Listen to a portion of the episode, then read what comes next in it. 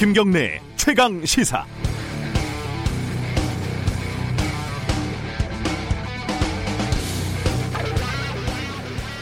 엘리베이터 문이 닫히려고 하는데 닫히는 문 사이로 손이 하나 쑥 들어옵니다. 아이고 다치겠다 싶어가지고 얼른 열림 버튼을 눌러 드리는데 들어오는 사람이 마스크를 쓰지 않고 있어요. 그런데 하필이면 저는 10층, 노 마스크맨은 12층. 어, 풀장에서 잠수하듯이 숨을 나눠서 천천히 뱉어 봅니다. 10층까지 올라가는 시간이 길기도 깁니다.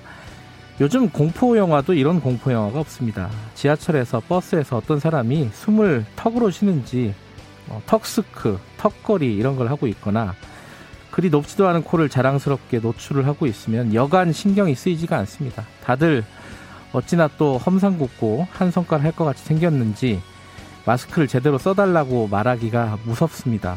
제가 좀 겁이 많거든요. 누가 용기를 내서 제대로 써달라고 했더니 이 말을 들은 70대 남성이 일가족을 몰살시키겠다 이런 무시무시한 말을 했다가 경찰에 붙잡혔다죠.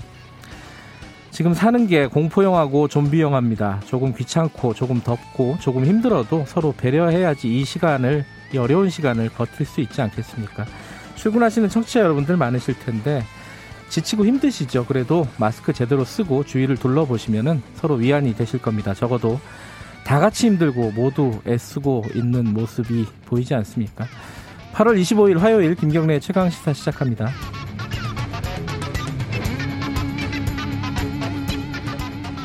네, 김경래 최강 시사는 유튜브 라이브 열려 있습니다. 실시간 방송 보실 수 있고요.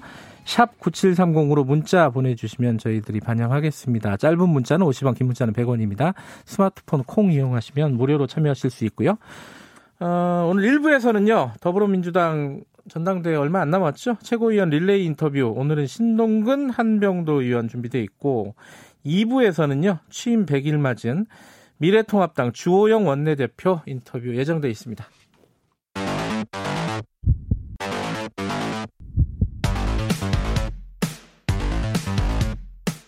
오늘 아침 가장 뜨거운 뉴스 뉴스 unboxing 네 뉴스 unboxing 고발 뉴스 민동기 기자 나와 있습니다. 안녕하세요. 안녕하십니까. KBS 김양순 기자 나와 있습니다. 안녕하세요. 네 안녕하세요. 두 분이 스튜디오에 나오는 것도 오랜만이네요. 네. 그렇죠? 네 일주일 만에 뵙습니다. 이게 어, 아 근데 마스크를 이제 쓰고 하니까 뭐 다 좋은데 안경을 쓰면 자꾸 김이 서려 가지고 이거 뭐 방법 없어요 이거? 방법이 네. 없습니다. 아, 없군요. 알겠습니다. 저 지금 계속 계속 아, 김이 서리고 있습니다. 네. 안경 쓰신 분들은 아. 김양순 기자는 안경을 안 저는 쓰시니까. 라식 수술을 해서 저는 수술을 했는데 수술이 잘못돼가지고 죄송합니다.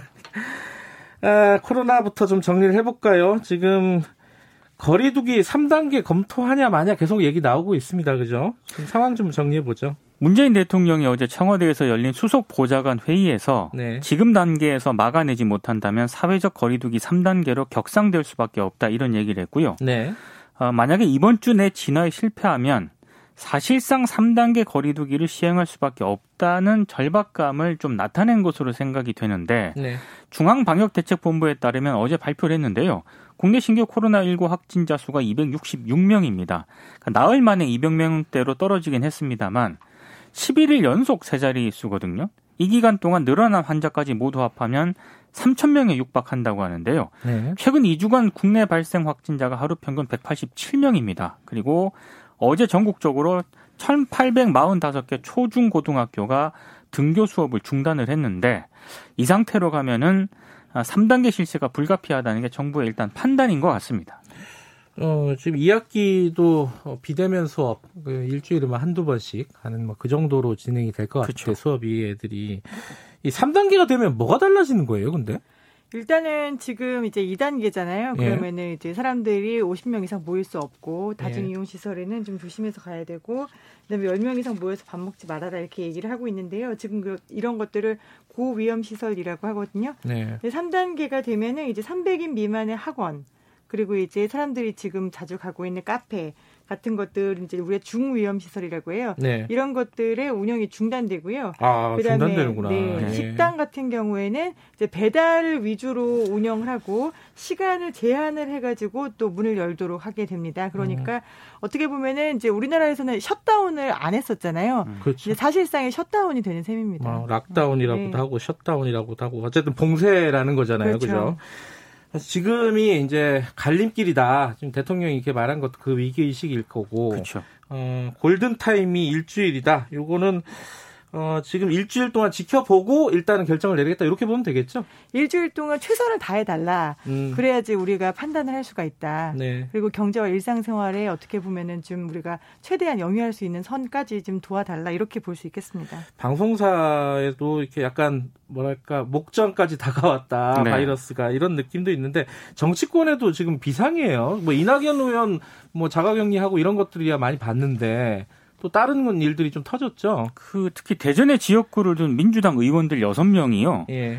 어제 방역 당국으로부터 일단 코로나19 검사를 받은 다음에 자택에서 격리 상태로 대기하라 이런 통보를 받았다라고 하고요. 이게 기자가 한 명이 감염이 돼 갖고 그렇습니다. 된 거잖아요. 또그 예. 기자가 여러 가지 뭐, 뭐 취재 활동을 취재. 활동을. 하면서 많은 사람을 접- 출입처에도 나갔고 그쵸. 또 여러 사람을 만났고 이러면서 여러 사람을 만나서 그 기자와 만난 사람들이 다도 이렇게 노출이 된 셈입니다. 예. 그 지금 의원 6명은 검사 결과를 기다리고 있는 상태라고 하고요. 예. 최영의 국가인권위원장 같은 경우에는 어, 고열, 근육통, 기침과 같은 코로나19 의심 음. 증상을 보여가지고요.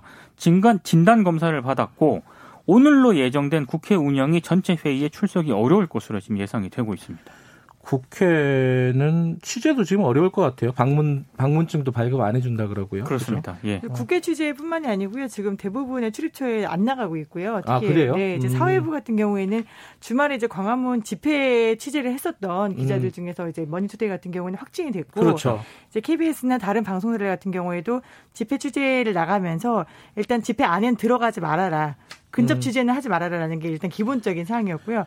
그 다음에도 갔다 와서 충분히 자가 격리를 하고 의심 증상이 있으면 검사 받고 거기에 대해서 통보 받고 또 이제 이제 잠복기까지 거쳐가지고 네. 취재에 임하도록 하고 있습니다. 기자 한 명이 돌아다니면서 다른 사람들을 계속 만나게 되기 때문에 네. 이런 차단을 좀 막아보자는 거죠. 어, 지금 민주노총 그, 어, 8.15 집회 때 확진자가 이제 거의 200명에 가까워지고 있잖아요. 근데 민주노총 집회에서도 한 명 확진자가 나왔죠. 이걸 가지고 좀 논란이 좀 있습니다. 네, 오늘 아침에 이제 조선일보랑 중앙일보가 단독을 달아서 좀 크게 썼습니다. 뭐냐면은 예, 민주노총 집회 확진자를 단체장이 여당 소속 단체장이 이게 지방자치단체인데요. 평택입니다. 여기에서 어, 광화문 집회 확진자로 둔갑을 시켜서 발표를 했다. 음. 이렇게 얘기를 한 거예요. 그래서 광화문에서 집회한 사람하고 민주노총이 이제 보신각에서 집회를 했거든요. 네. 제가 생각할 땐 보신각도 광화문이어가지고 음. 이게 뭐가 다른가라는 생각을 했는데 일단 정부에서 발표하는 걸 보면은 광화문 집회 참석자는 이 어떻게 보면 보수 단체에서 정광훈 목사가 음. 이끄는 그 집회를 광화문 단체라고 지칭을 했고요. 그다음에 민주노총에서 하고 있었던 집회는 보신각 집회라고 이제 지칭을 했다고 합니다. 예. 근데 지금 현재 정부 방침은 광화문과 보신각 전부 다 거기에 참석했던 사람들은 검사를 받아라 라는 행정 명령이 떨어진 상태고요. 그 중에 한 명이 이제 민주노총 집회에 참석했던 분이 확진을 받았는데 이 사람에 대해서 이제 어, 지자체에서 이 사람이 광화문 집회다라고 표기를 음. 했다가 지금 이제 일부 언론들에게 민노총이라는 걸 일부러 가리는 거 아니냐. 음, 숨긴 거 아니냐. 네. 아, 그런 논란이 있다. 어쨌든 그 다른 사람들은 감염이 확산되지는 않았어요. 한 명만 확진이 되고요. 그렇습니다. 아직까지는 확산이 네. 되진 않았습니다. 예, 그나마 다행이고 어쨌든 문재인 대통령이 어제 아까 민동기 기자 얘기했듯이 여러 가지 좀 강경한 발언, 단호한 바- 발언들이 있었는데 이걸 가지고 또 이제 기본권을 제한한 거 아니냐 이런 논란도 일부는 있습니다. 그죠? 네, 문재인 대통령이 어제 국가의 방역 체계에 도전하면서 방역을 노골적으로 방해하거나 협조를 거부하는 행위들이 코로나 확산의 온상이 되고 있다라고 네. 했고요. 국민의 생명과 안전을 해치는 불법 행위를 좌시하지 않고 다수 국민들의 생명과 건강을 해치고 일상을 멈추게 했고 경제와 고용에도 큰 타격을 줬다 이렇게 이야기를 했습니다. 네. 그래서 이런 부분에 대해서는 이제 법 집행으로 하겠다라고 얘기를 했는데요. 어, 왜 한숨을 쉬고 그래요? 이게 지금 기본권의 제한인가라는 생각이 음. 오늘 아침에 이제 기사를 정리하면서 굉장히 많이 들더라고요. 왜냐면 저를 비롯해서 음. 굉장히 많은 국민들의 기본권이 지금 침해당하고 있잖아요. 그렇죠. 네, 맞아요. 우리 모두의 기본권이 침해당하고 있는데 기본권의 무게를 잴 수 있을까라는 생각이 좀 들었습니다. 강경하게 발언하면 기본권 제한한다고 또 욕을 하고 또 미, 미, 미진하게 발언을 하면은 너무 어, 대응이 약한 거 아니냐라고 또 욕을 먹고 이게 참 어렵습니다. 이런 그 감염병 같은 대응 같은 것들이 뭘 해도 욕을 하는 거는 좀 문제인 것 같습니다. 예. 여기 하나 덧붙여서요. 그 예. 극우 유튜버들이 병원에 지금 입원하신 분들이 좀 계시잖아요. 어, 신혜식 씨, 네, 신혜식 씨하고 어, 주옥순, 주옥순 씨가 씨. 계십니다. 예. 근데 이분들이 이제 병원에서 어, 굉장히 열심히 또 방송을 하고 있어요. 네. 병원에서 하루에 한 서너 번씩 라이브를 하시더라고요. 근데 거기에서 허위 조작 정보를 많이 유포를 했습니다. 예컨대 보건소에서 양성이 나왔는데 병원 가면 음성이 나올 수 있다. 네. 그 다음에 내가 들어와 봤더니 코로나는 정말 아무것도 아닌데 정부가 공포 정치를 하고 있다. 음. 이거는 뭐 문재인 정부의 마케팅이다 이렇게 허위 조작 정보를 계속해서 퍼뜨리고 있는데요. 일단 코로나에 걸렸다가 낫더라도 완치는 없다. 그리고 굉장한 후유증이 남는다라고 네. 지금 의사 선생님들께서 그리고 네. 해외 의료진들도 이야기를 하고 있어서요. 이 부분에 대해서 어제 방심위가 전격적으로 어, 해당 채널들에 대해서 접속 차단을 결정을 했습니다. 아, 차단 결정을 했어요? 네. 네. 아프면 생각이 달라질 거예요, 아마.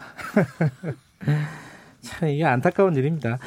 의사들 얘기가 나왔는데 지금 정부하고 의사들 의사협회가 어제 총리랑 만났죠. 만났는데요. 어, 예, 어떻게 됐어요? 일단 협상은 결렬이 됐습니다. 네. 그 정세균 국무총리하고 박능우 보건복지부 장관이 최대집 의사협회 회장과 면담을 했는데 네. 타결에는 이르지 못했고요. 네. 다만 의사협회 쪽에서는 어, 이미 예고한 집단 행동 계획에는 변함이 없다라는 입장을 밝히면서도 긍정적인 논의가 있었다. 네. 허심탄회하고 진정성 있게 이야기를 나눴다라고 언급을 했고 분위기는 나쁘지 않았다 이런 뜻이죠. 그렇습니다. 네. 박능호 장관도 긍정적 논의가 있었다라고 얘기를 했거든요. 예. 그러니까 아무래도 물밑에서 좀 계속 협상이 이어나갈 가능성은 있는 것 같고요. 예. 오늘 중앙일보를 보니까 박능우 장관이 어젯밤 11시 30분 넘은 시간에 예.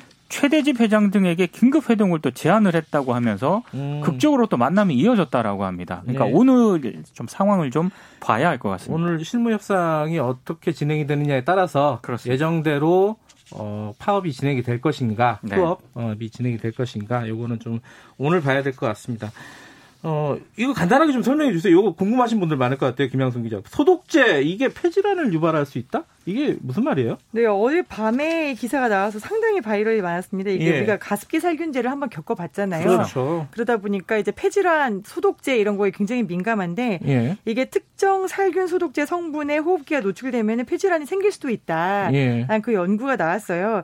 근데 이게 약간 좀 잘 보셔야 되는 게 우리나라에서는 정부 지침에 따라서 코로나19 방역 목적으로 쓰는 게 이 차아염소산수라는 성분입니다. 예. 저도 이걸 보고 집에 있는 소독제를 다 봤는데 실제로 우리나라에서 팔리고 있는 대부분이 차염소산수더라고요. 예. 그래서 요 성분이 있는 소독제는 괜찮다. 음. 하지만 이게 아니라 DDAC라고 예. 염화 디데실디 메틸 암모늄 이름이 좀 어렵습니다. 예. DDAC라고 써 있어요, 보통. 음. 이 DDAC라는 소, 어, 소독약을 분무기로 해서 뿌려서 호흡기가 노출됐을 경우에 아. 이거를 실험용 쥐를 사용해서 분석을 해봤더니 이 세포의 생존율을 급격히 감소시켰고 그다음에 기관지로 투여를 받을 경우에는 만성 섬유성 폐병변 그러니까 폐의 섬유화가 진행이 됐다라는 네. 결과가 나왔습니다. 그래서 이 DDAC든 아니면 차염소산수든 우리가 이걸 다 일일이 보면서 사용하기는 어렵잖아요. 예. 그래서 연구진은 이 살균 소독제 가능하면 공기 중에 뿌리지 말아라. 음. 그리고 이제 어떤 천이나 휴지에다가 묻혀서 닦아라. 바이러스가 아. 있을 만한 곳을 닦아라. 음. 그리고 이제 아이들 같은 경우는 좀 더 민감하잖아요. 반드시 환기를 시켜라 이렇게 네. 권고했습니다. 애들이 또 소독제 가지고 이렇게 분무기를 뿌리면서 놀고 이러지 못하게 해야 될 것 같아요. 아니 근데 DDAC 같은 경우는 이 정도면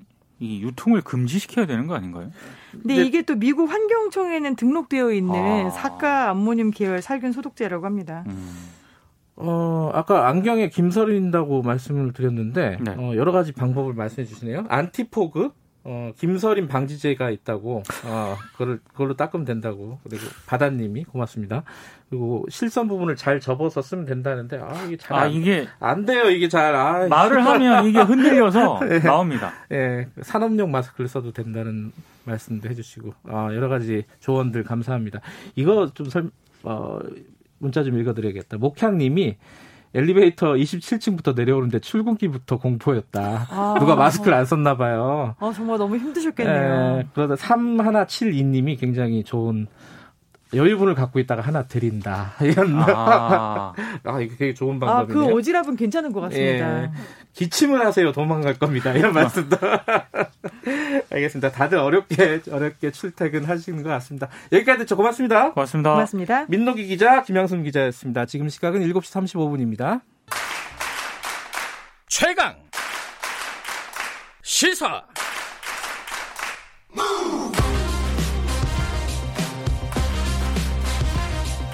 지금 여러분께서는 김경래 기자의 최강 시사를 듣고 계십니다. 네, 더불어민주당 전당대회 며칠 안 남았고요. 어제부터 권리당원, 재외국민, 대의원 온라인 투표 시작됐습니다. 어, 지난주부터 최고위원 후보들 차례로 만나보고 있습니다. 오늘은 신동근 의원 그리고 한병도 의원 두 후보 연결해 보겠습니다. 신동근 의원 먼저 만나보죠. 안녕하세요. 예, 안녕하세요. 기호 1번 신동근 후보입니다. 신동근 후보님께는 이거부터 여쭤봐야 될 것 같아요. 그 재난지원금 이게 네. 이재명 지사가 이제 좀 전 국민에게 주자 이런 얘기를 했는데 여기에 대해서 반박을 하셨죠. 이게 소위 하듯 50%에게만 주자.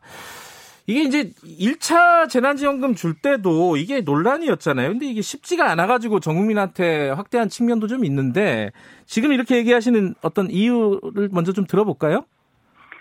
예, 우리가 이제 재난지원금은 지난번에 공약에서 저희가 100% 주겠다고 약속을 했기 때문에 네. 약속 이행 차원에서 그때 100만, 어, 100%준 거고요. 네.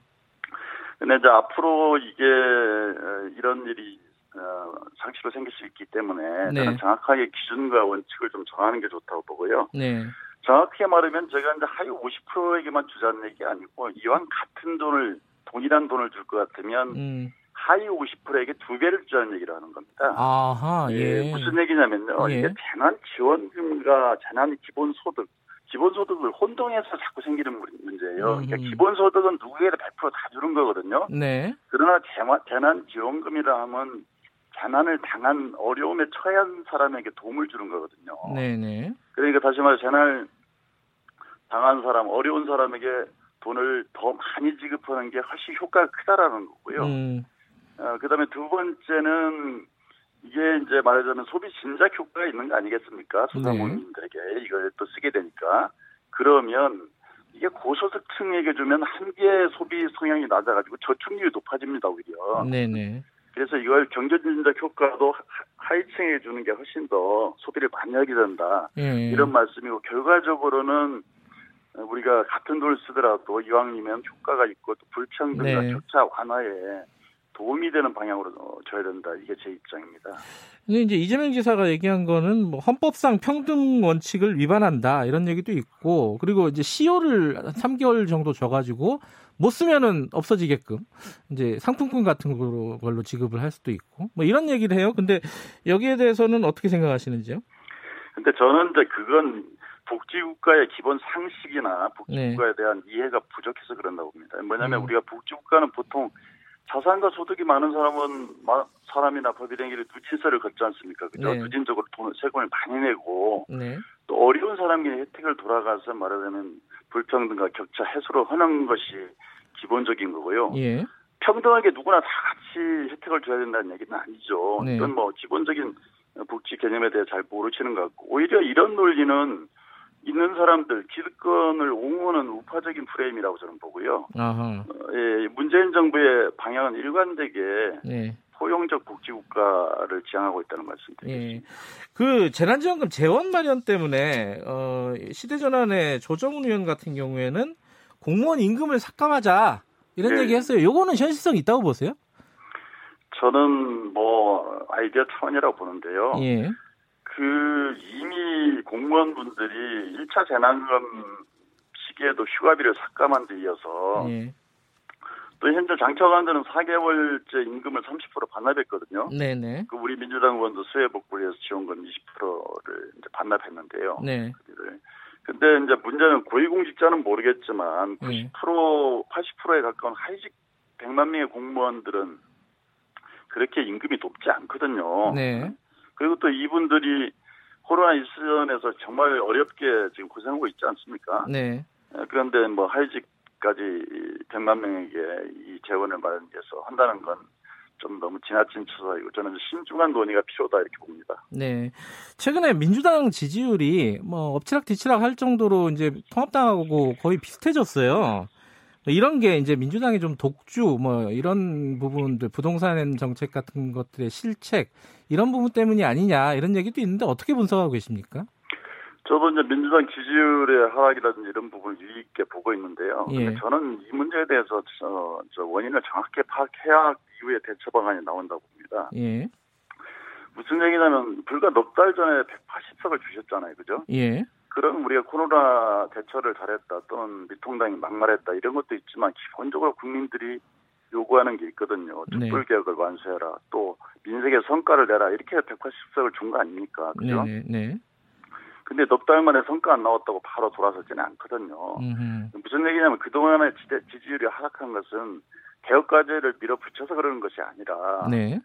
어, 그, 그동안에 악재가 좀 쌓여 있었어요. 정의연, 네. 또 인국공 문제, 또 박, 고 박원순 시장 건, 네. 또 그리고 부동산 고위공직자, 뭐, 예. 한남이 부동산 가지고 있는 문제, 이런 문제들이 이제 악재가 쌓였는데, 저는 이 악재가 안 쌓이는, 안, 어, 안 생기게 만드는 것도 중요하지만, 악재가 생겼을 때, 음. 적절한 타이밍에 올바른 태도로 적절하게 대응해 나가는 게 필요하거든요. 네, 그게- 네. 그게 이제 당의 이기관리 능력인데, 예. 우리가 180석 승리 이후에 에, 방심하거나 자만한 건 아니지. 또 예. 지금 지도부가 전환되는 과정이 있거든요. 네. 그래서 저는 단기적으로는 보다 국민과 공감하고 소통 능력 음. 그리고 또 이관 이관리 능력을 높여내야 되고요. 예. 저는 근본적으로는 국민이 요구하시는 개혁 과제를 저는 완수하고 민생의 음. 성과를 내므로써 근본적인 신뢰를 회복해야 된다 이렇게 생각합니다. 예.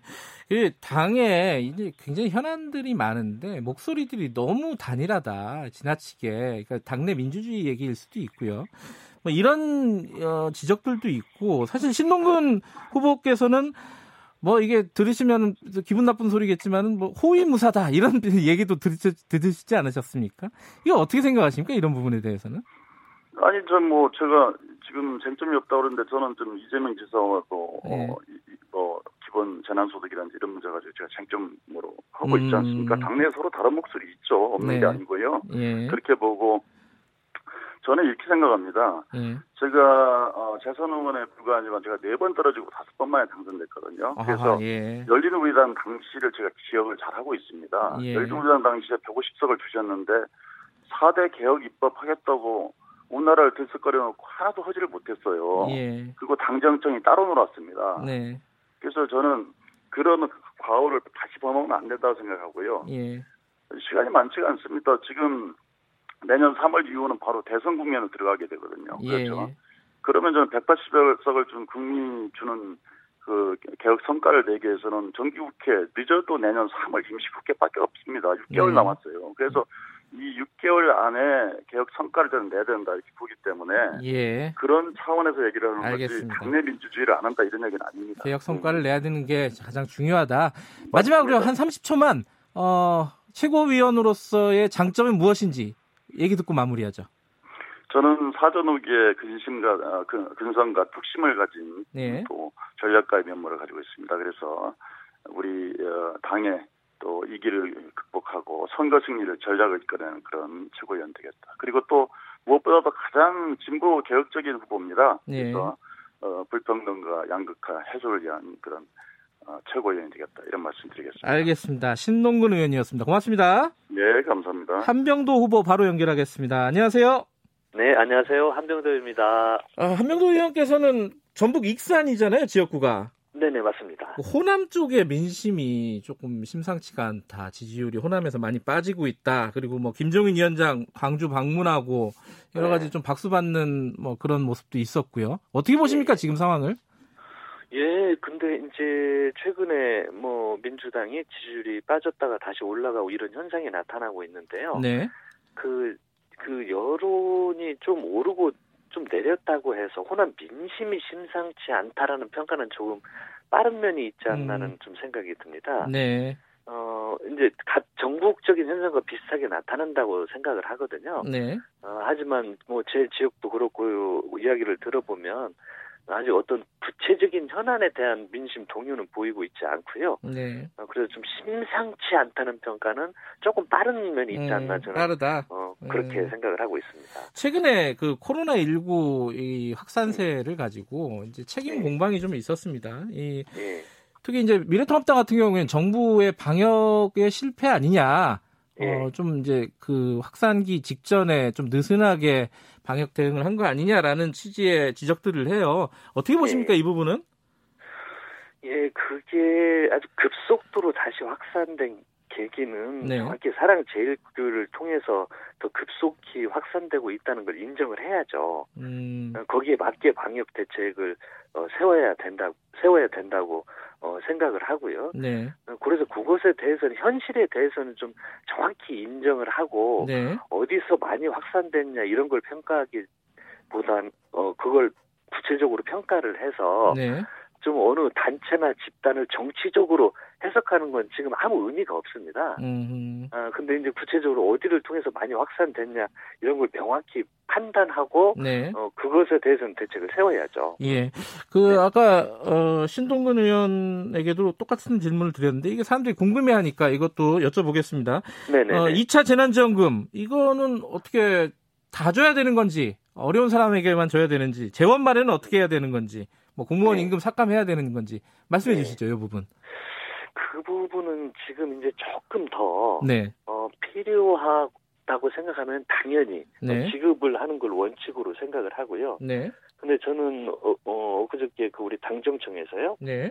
어, 좀 먼저 방역에 집중을 하자. 네. 네. 아, 그러니까 지금 재난지원금 관련된 건 어, 이제 필요하면 언제든지 지급을 해야 된다는 원칙하에 조금 빠른 면이 있지 않냐. 네. 아, 그래서 지금은 방역에 좀 집중을 하고 네. 이게 이제 2단계로 넘어갈지 3단계로 어, 우리가 전환을 해, 야 될지 네. 라는 어떤 상황을 보면서 어, 어떤 규모 음. 어, 전체 지급할지 아니면 선별적으로 지급할지 이런 걸 어, 좀 종합적으로 놓고 판단을 좀 하는 게 더 실효성이 있지 않을까 저는 그렇게 생각을 합니다. 지금 딱 판단하기는 좀 어렵다, 이런 말씀이신 건가요? 예, 어, 저 지급은 해야 되는데 네. 이게 2단계인지 3단계인지에 따라서 수요가 더 많아질 수도 있고 음. 방역이 잘 되면 좀 줄어들 수도 있고 이런 문제잖아요. 네. 네. 어, 그걸 지금 빨리 결정을 해버리기보다는 네. 어, 이후에 어, 좀 그 전파 속도나 규모 이런 걸 보면서 논의를 해도 저는 늦지 않다고 생각을 합니다. 공무원 임금 삭감은 어떻게 생각하세요?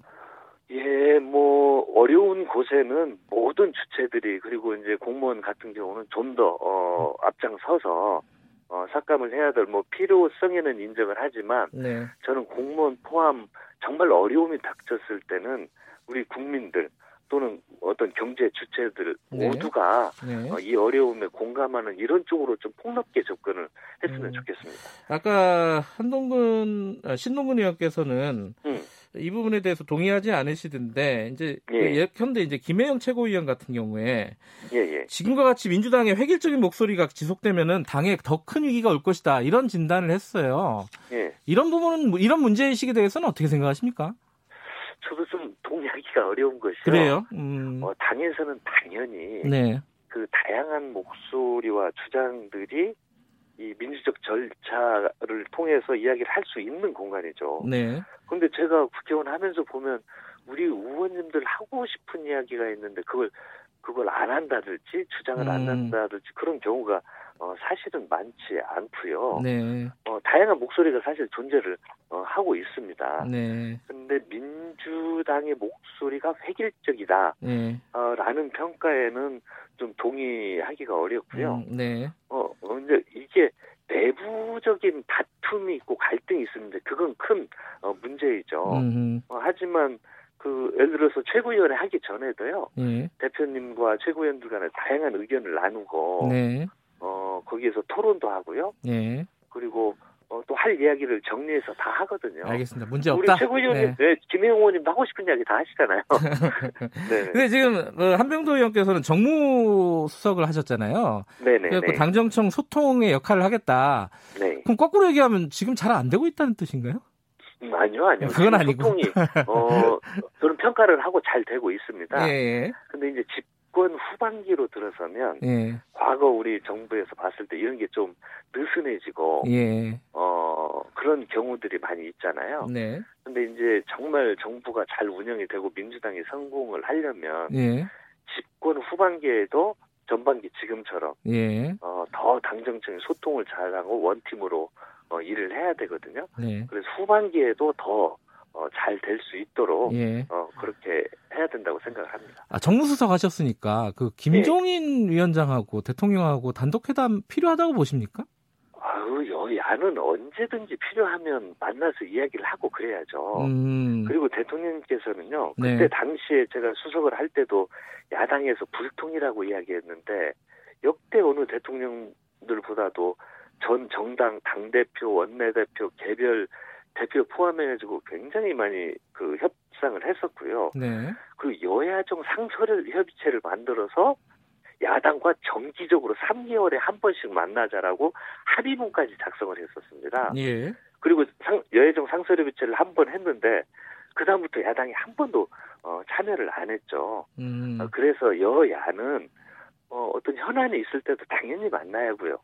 어떤 국정 운영에 대한 걱정과 우려가 있으면 대통령을 마- 만나서 다양한 게 의견을 그 어, 폭넓게 나눌 예. 수 있어야 되죠. 단- 그래야 예. 된다고 생각을 합니다. 단독 회담도 괜찮다 이런 말씀이신 뭐, 거죠? 뭐 단독 회담이든 예, 뭐 어, 전체 회담이든 예, 예. 어, 필요와 시기에 따라서 저는 필요하다고 생각이 알겠습니다. 짧게 어, 한병도 의원이 최고위원이 돼야 한다라는 이유 간단하게 듣고 마무리하죠. 네, 저는 뭐 출마 최종 결심도 네. 집권 후반기에 우리 그 민주당 정부의 성공을 위해서 당정청이 더 원활하게 네. 소통하고 원팀으로 일할 수 있는 역할을 어, 하고자 나왔습니다. 우리 문재인 정부는 민주당 정부이고요. 또 네. 민주당 정부가 문재인 정부입니다. 네. 어, 끝까지 성공할 수 있도록 어, 윤활유 역할을 하려고 나왔고요. 그게 저의 가장 큰 장점이 아닌가 생각을 합니다. 알겠습니다. 오늘 말씀 감사합니다. 네, 감사합니다. 자, 더불어민주당 최고위원 후보 한병도 의원이었습니다. 김경래 최강시사 1부는 여기까지 하고요. 2부에서는요. 어, 취임 100일 맞았죠. 어, 미래통합당 주호영 원내대표 인터뷰 예정되어 있습니다. 그게 물어볼 게 굉장히 많죠. 궁금하신 분들, 어, 궁금하신 것들 그 문자로 남겨주시면 저희들이 대신 질문해 드리겠습니다. 잠시 후에 8시에 뵙겠습니다.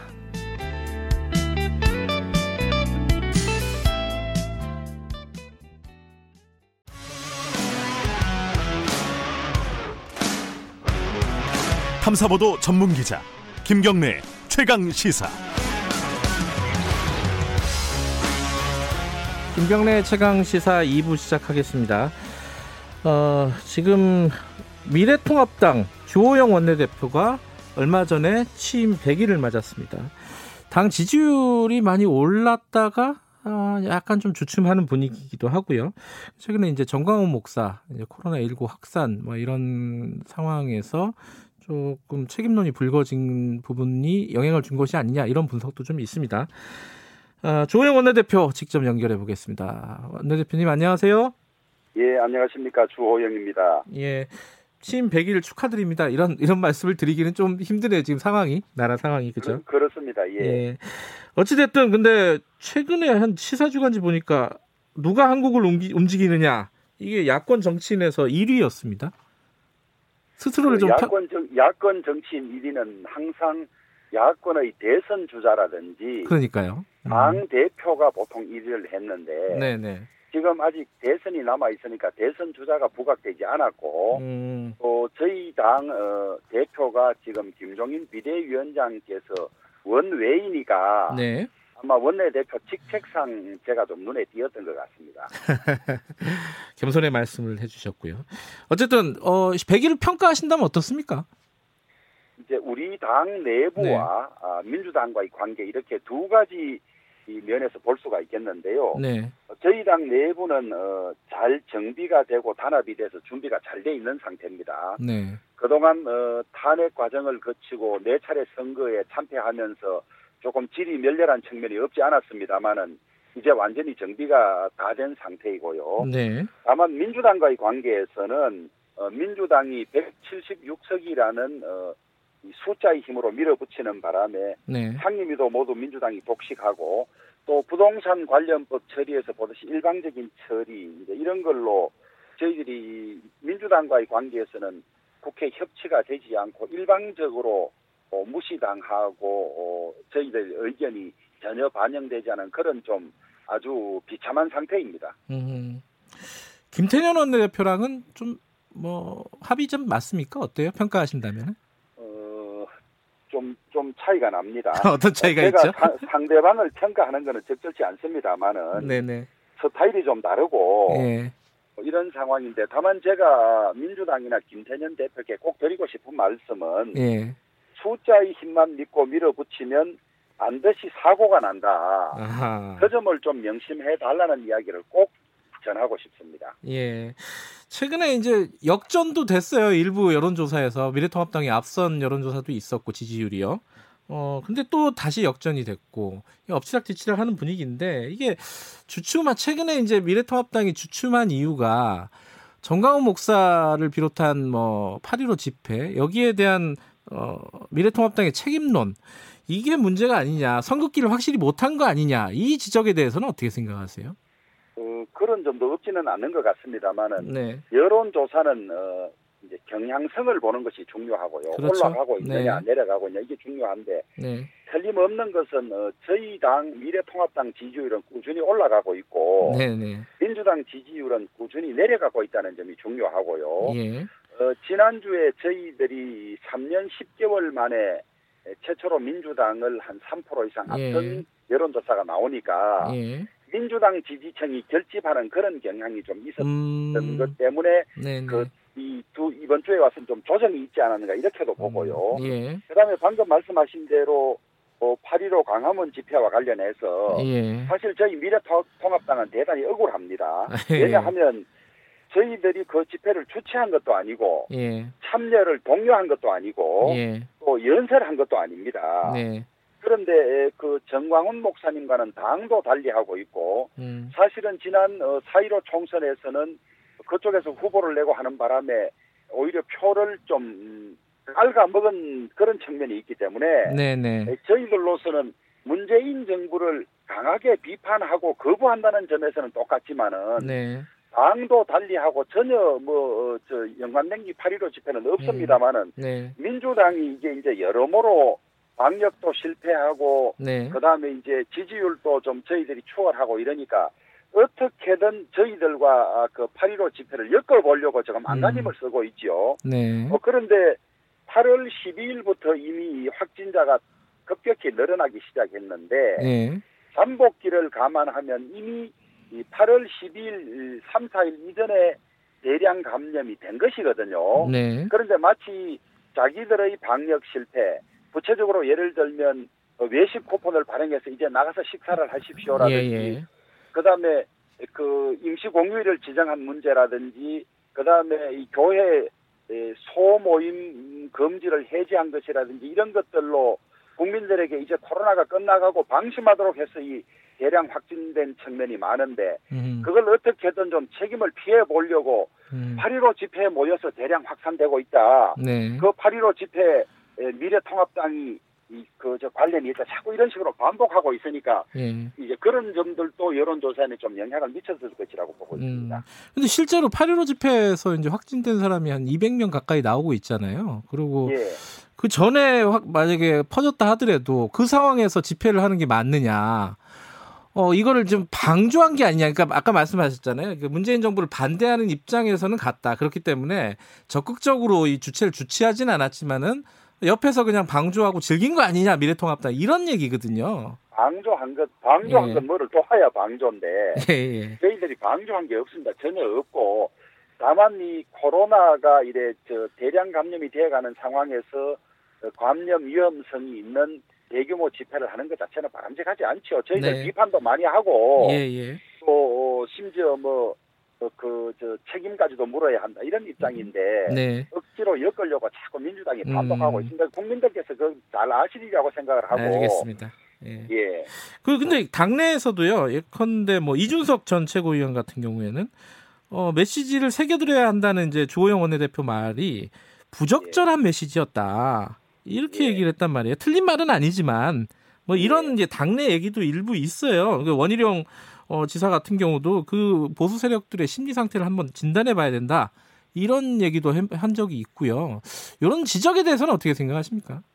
정치 메시지는 예. 어, 전문가들의 말씀에 의하면 간단하게 나가야 된답니다. 예, 예. 그래서 8.15 같은 경우는 그 집회 안 된다 이렇게 해야 되는데 예, 예. 저는 그 집회 잘못됐다고 말도 했지만은 예. 아니 그런 위험성을 감수하고라도 그저이 소나기가 오는데 나왔던 사람들이 모인 것은 문재인 정권 여러 가지 정책 이거 안 되겠다는 건데 그거를 무시해서는 안 된다고 이야기한 거예요. 저는 제 말에 지금도 틀린 것이 없다고 생각하는데 다만 정치적인 메시지 차원에서는 네. 그런 표현 자체가 자칫 8.15 집회를 옹호하는 걸로 비칠 수 있으니까 음흠. 그 피하는 게 안 좋겠나 이런 저 조언이지 네. 그 잘못됐다는 건 아닌 것 같습니다. 예. 그 같은 당에 그 소속돼 있는 김진태 전 의원 같은 경우에는 거기 참석을 했잖아요. 근데 검사도 예. 안 받고 있어요. 예. 근데 이제 김태년 원내대표가 그렇게 얘기를 했잖아요. 아니 검사 받으라고 하는 게 그렇게 어려운 일이냐. 그러니까 거기 예. 참석한 사람들 검사 좀 받으라고 좀 독려 좀 해라. 미래통합당에서 이런 얘기인데 이거는 왜 안 하고 계신 건가요? 아니면 했는데 사람들이 잘 당- 모르는 건가요? 저희 당 당원이 300만 명이나 되니까 예.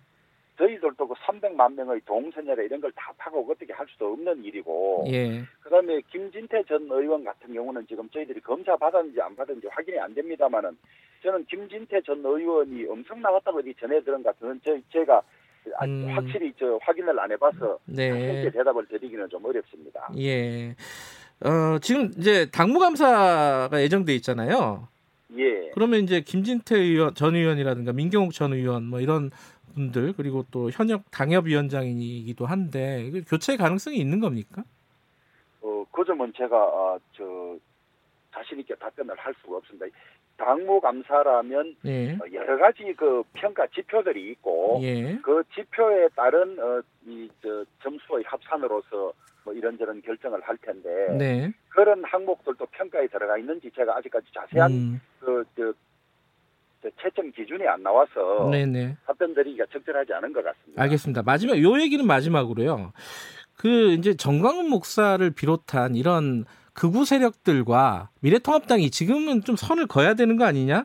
이 하태경 의원 같은 경우에 썩은 피 내보내고 새 피 수혈해야지 보수가 건강해진다 이런 얘기 했듯이 그렇게 선을 좀 확실히 긋고 넘어가는 게 미래통합당의 미래에도 도움이 된다 이런 얘기들 많이 해요. 원내대표님의 구상은 어떠세요? 어, 이제 그 소위 이 사회에서 극우라고 하는 분들 네네. 어, 당은 저희들과 다릅니다. 그렇죠. 다그 기- 기독 뭐 당 뭐 다 다르고 또 이런데도 어, 일반 국민들이 보기에는 같은 보수 계열 아니냐 이제 이렇게 뭉뚱거려서 보는 경향이 있죠. 네네. 그리고 그런 분들의 이 국민들의 보편적인 정서와 맞지 않는 그런 주장들 때문에 우리 네네. 당 전체가 그런 생각을 가진 사람들이 있는 정당으로 비춰지고 그것 때문에 에, 쉽게 지지를 못하게 하는 점이 있는 것은 틀림이 없습니다. 없기 때문에 네. 에, 빅데이터나 그다음에 여론조사를 전문으로 하는 분들 중에는 그런 어, 조언이 많습니다. 네. 극단적인 주장을 그냥 둘 것이 아니라 네. 우리는 어, 저런 생각을 반대하고 우리 생각과 다릅니다라는 것을 분명히 밝혀줘야 음흠. 그, 이 중도의 이 국민들이 당을 편하게 지지할 수 있다 이런 조언은 많이 받고 있는 상태입니다. 예. 그러니까 그렇게 추진을 할 구상을 갖고 계신 건지를 여쭤보는 거죠. 어, 저희들 전문가들의 좋은 쪽으로 어, 그 방향을 잡아가야 하지 않을까 이렇게 보고 있습니다. 알겠습니다. 김준인 위원장이 어, 정은경 본부장 만났어요. 그 질본에 이게 뭐 훈수 정치다, 셀프 대선 행보다 뭐 이런 지적도 좀 있고 이 와중에 바쁜 사람 왜 만났냐 이런 지적도 일부 있습니다. 어떻게 보세요? 아니, 그것은 어, 비판을 위한 비판이고요. 네. 저는 이게 내로남불의 전형이라고 보는데요. 음, 문재인 대통령도 2015년 5월에 메르스 사태가 한창일 때 그 새정치민주연합 대표로서 여러 위원들 데리고 뭐 충북 지사까지 데리고 질본을 방문해서 현안 보고까지 받았습니다. 네네. 근데 이번에 우리 김종인 비대위원장의 방문은 저희들이 그런 점을 혹시나 이것이 이 질본의 업무에 지장을 주지 않을까 하는 점까지 다 고려해서 네. 인원을 최대로 하고 네. 업무 보고도 받지 않았습니다. 음, 받지 않았을 뿐만 아니라 네. 인원을 최소화하고 그 업무 보고도 받지 않았을 뿐만 아니라 그 방문 시간이 20여 분에 불과합니다. 음, 불과해서 질본이 이 과학적으로 방역 활동을 하고 있는 이런 점을 응원하고 네. 혹시 그 질본의 과학적인 대처 이런 것들이 외부의 입김에 좌우되는 일이 없도록 우리가 철저히 그런 것을 도와줄 테니까 네. 자신 있게 하라고 응원하러 갔던 것인데 네. 그것을 가지고 무슨 뭐 셀프 행본에 뭐네 하는 것은 비판을 위한 비판이고 음, 민주당 쪽에서 어, 소위 방역에 실패하고 나서 저희들이 이 응원하고 하는 것을 시샘에서 하는 비판이라고 보고 있습니다. 예. 아, 요 얘기는 하나 여쭤보죠. 그 추미애 장관이 부동산 어, 최근 상황이 투기 세력 때문이지 전적으로 정부 탓은 아니다 이런 얘기를 했어요. 요 예. 얘기 어떻게 생각하십니까?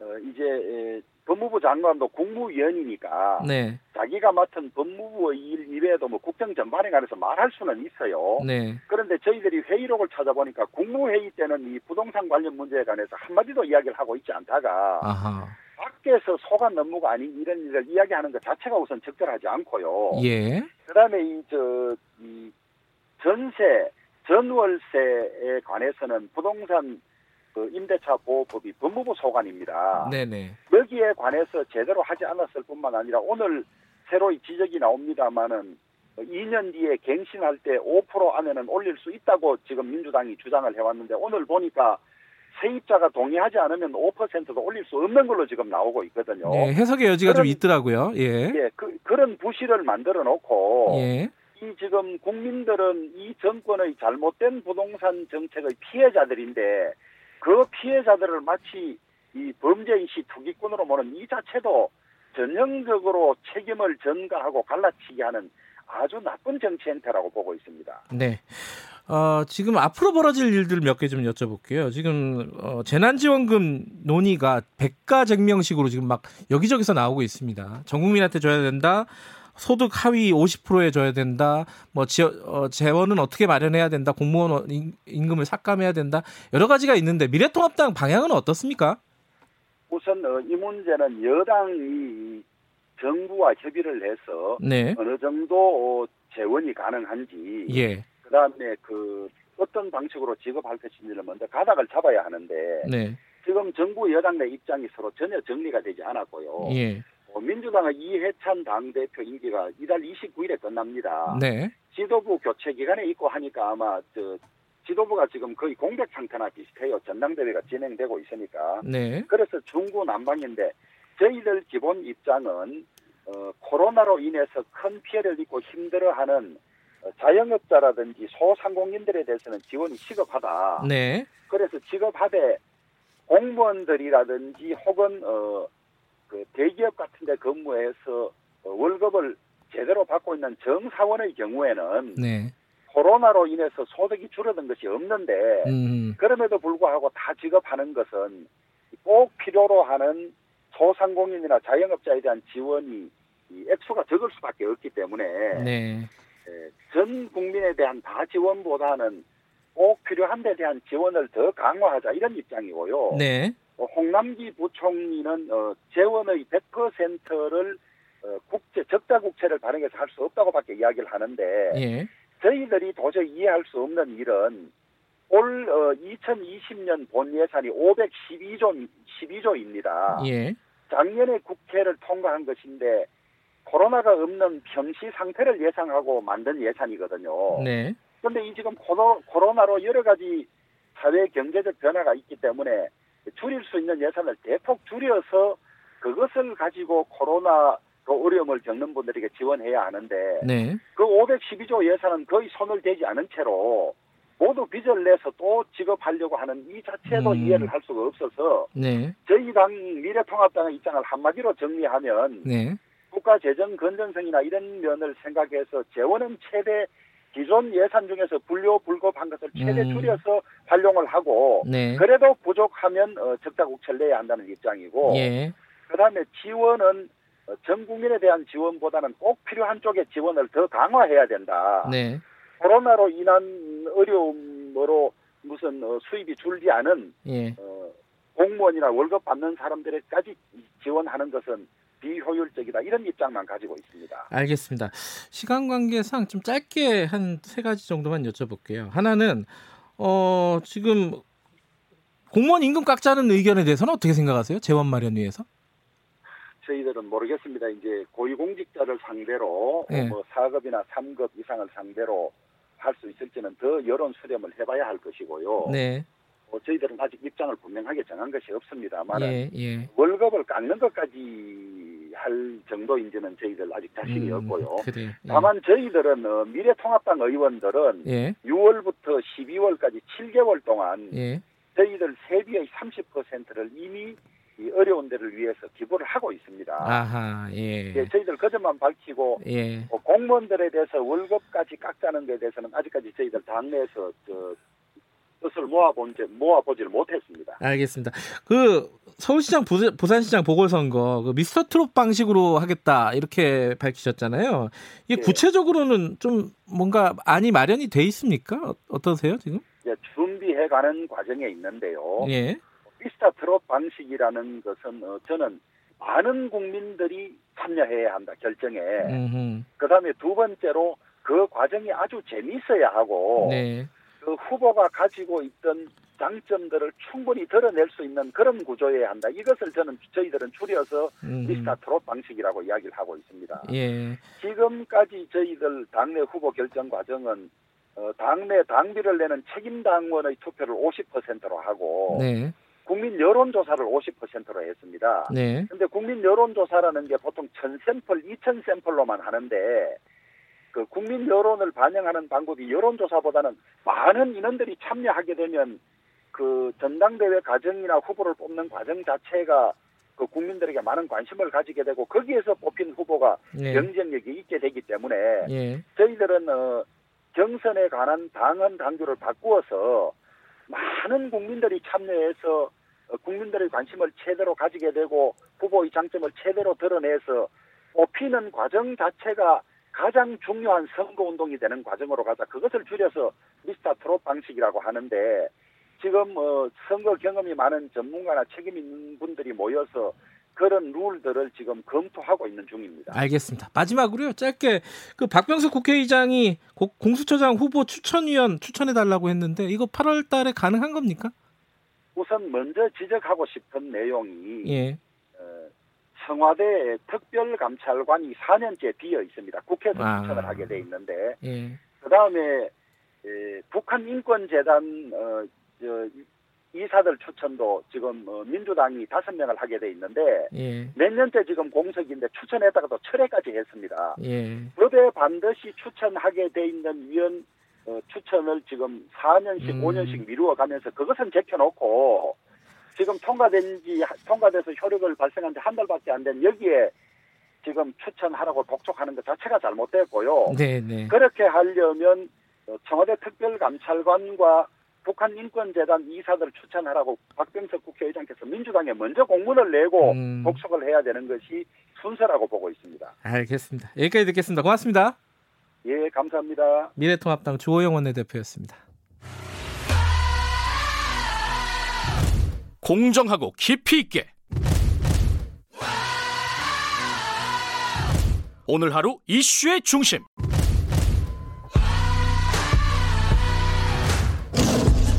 김경래의 최강 시사.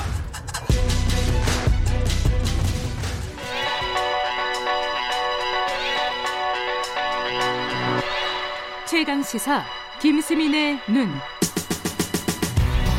네, 김수민 평론가 나와 계십니다. 안녕하세요. 네, 반갑습니다. 오늘 좀 큰 얘기를 갖고 오셨어요. 아, 큰 얘기인가요? 이거 네. 이 시간이 가능할지 한번 믿어보겠습니다. 자, 예. 무슨 얘기죠? 즉 코로나 때문에 사회적 위기인데 정치권에서도 위기가 많이 보이- 보이는 것 같아요. 코로나라든지 이런 것들이 쉽게 정쟁화되는 모습, 수혜도 마찬가지였고요. 네. 이 각 정당 내부에 다들 위기가 있는 것 같아서 오늘 좀 진단을 해보겠습니다. 뭐 어디부터 얘기할까요? 그러면은 어... 통합당부터 통합당부터. 시작을 할까요? 예, 지금 지, 지지율이 올랐다가 약간 주춤하는 분위기. 이 광복절 집회 때문이 아니냐. 네. 앞서도 또 얘기 많이 했었는데. 예. 제가 지난 주말에 바둑 대회하고 네. 챔피언스 리그를 좀 봤거든요. 축구요? 네. 예. 좀 보다가 생각이 난 건데 바둑, 정, 바둑 좋아하세요? 제가 바둑 잘은 못 두는데 오. 예, 그냥 혼자서 오, 예, 하고 있습니다. 그렇군요. 근데 제가 든 생각이 예. 정치가 축구보다는 바둑에 가깝다는 왜 그래요?